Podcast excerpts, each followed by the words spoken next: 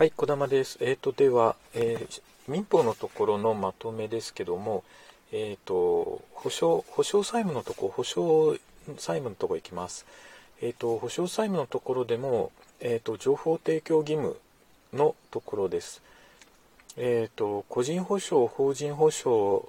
あるんですけども、え主債務の履行状況に関する情報の提供義務っていうのが債権者にはあって、えーと、保証人が主債務者の委託を受けて保証した場合、まあ、ここポイントは委託を受けてってとこですけども委託を受けて、えーと、保証した場合ですね保証人の請求があった時はあ債権者は保証人に対し遅滞なく、えー、主債務の元本及び主債務に関する利息違約金損害賠償その他それらその債務債務に重たる全てのものについての不履行の有無並びにこれらの残額及びそのうちから弁済期が到来しているものの額に関する情報を提供しなければいけないと。いうことで、えーと、前に問題があったのはあの保証人の請求があった時っていうところをあの定期的にとかですねいう形で出してくることもありました。でも一応保証人が請求した時に限ってです。で、えっ、ー、と、遅滞なくですよね。遅滞なくっていうところなんですけども、えっ、ー、と、不履行の有無並びにこれらの残額及びそのうち弁済期が到来しているものの額に関する情報ということになります。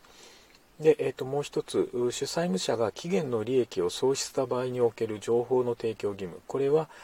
えーと、保証人が法人である場合は適用されません。個人保証のみなんですけども主債務が期限の利益を有する場合に主債務者が期限の利益を有する場合においてその利益を喪失した時は債権者は保証人に対しその利益の喪失を知った時から2ヶ月以内にその旨を通知しなければならない。期限内にこの通知をしなかった時は債権者は保証人に対し主債務者がえ期限の利益を喪失した時から通知を現に発するまでに生じた遅延損害金にかかる、え保証債務の履行を請求することはできないということです。えーと、これはあ個人保証のみなんですけども、えー、主債務者があ期限の利益を喪失した時はそ、えー、2ヶ月知った時からあ2ヶ月以内に保証人に対し通知しなければいけないいうところです。えーと、保証人とあと仏上保証人の違いというところもあるんですけども、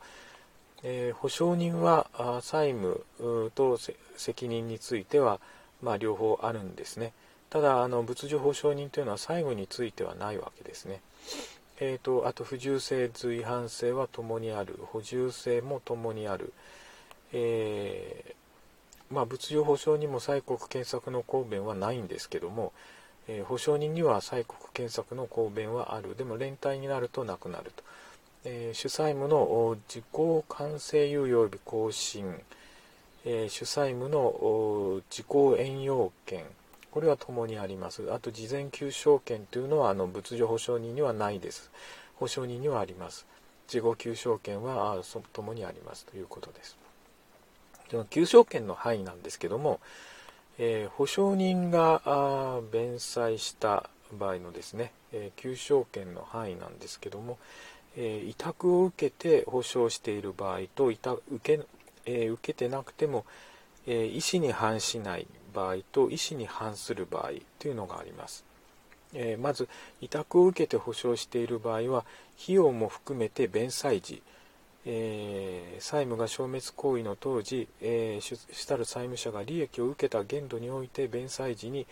のものを求償できると。で、えーと、受けなくても、まあ、意思に反しない場合ですね。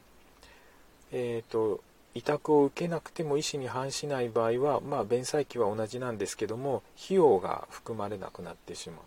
あと意思に反して保証する場合している場合は現に求償時に利益を受けている限度ということになります。えー、連帯しない共同保証人間の求償は委託を受けない保証人の求償権が準用されます。えー、委託を受けない保証人の求償権が準用されますということです。はい。難しいですね。えー、連帯ししてない共同保証人間の急所は委託を受けてない保証人委託を受けてないということなんで、えーと、意思に反する反しない。でちょっと変わってくると。意思に反しない場合は弁済した時の、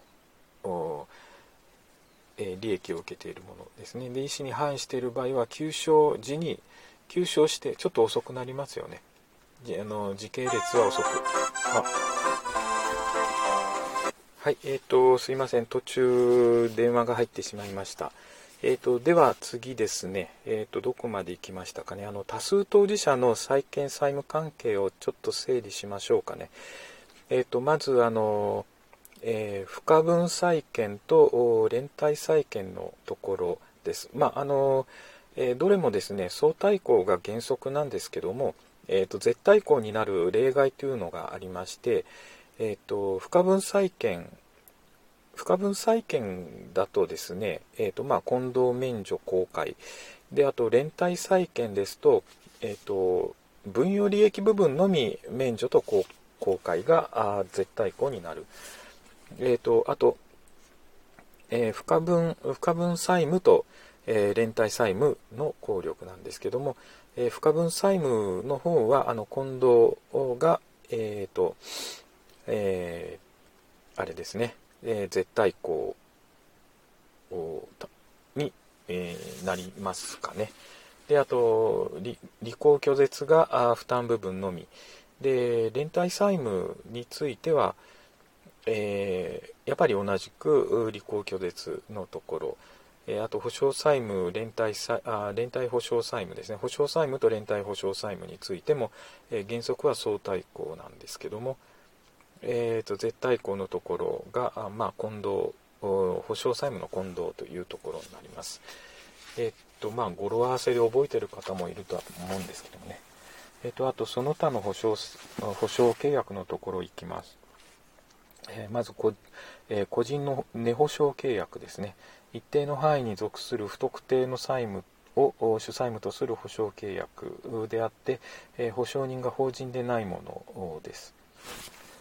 一定の範囲に属する不特定の債務を主債務とするということは、まあまあまあね、ね、抵当権のようなあのイメージですかね。あと、保証人の責任としては主債務の元本、主債務に関する利息、違約金、えー、損害賠償その他の債務に、えー、重たる全てのもの及びその保証債務について約定された違約金または、えー、損害賠償の額についてその全部にかかる極度額を限度としてその履行する責任を負う、え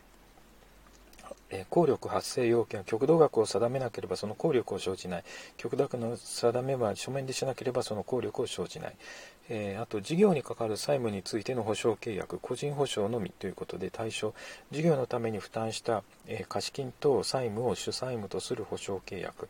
えー、主債務の範囲に、え事業のために負担する貸金等、え債務が含まれる値保証契約、え原則は発生、え効力発生要件。原則は、えー、契約の締結日前1ヶ月以内に作成された公正証書で保証人になろうとする者が保証債務を履行する意思を表示、えー、保証保証意思、えー、鮮明公正証書をですね。していなければその効力を生じない。例外として保証債務の履行の、えー、意思表示が不要なものというのが、えー、丸1えー、主債務者が法人である場合のその理事、取締役、執行役、またはそれらに準ずるものとに、えー、主債務者、えー、法人であるものを除くと、あと共同して事業を行う者または、え、主債務、法人であるものを除くが行う事業に現に従事している主債務者の配偶者。ちょっと今やってるとこ細かいですけどね、えー、マイナー論点、契約締結時の情報の提供義務、主債務者は事業のために負担する債務を主債務とする保証または主債務の範囲の事業のために、えー、負担する債務が含まれる値保証の委託をするときは委託を受けている者に対し、えー、財産及び収支の状況等に関する情報を提供しなければならないということになります。えーと、今日は以上です。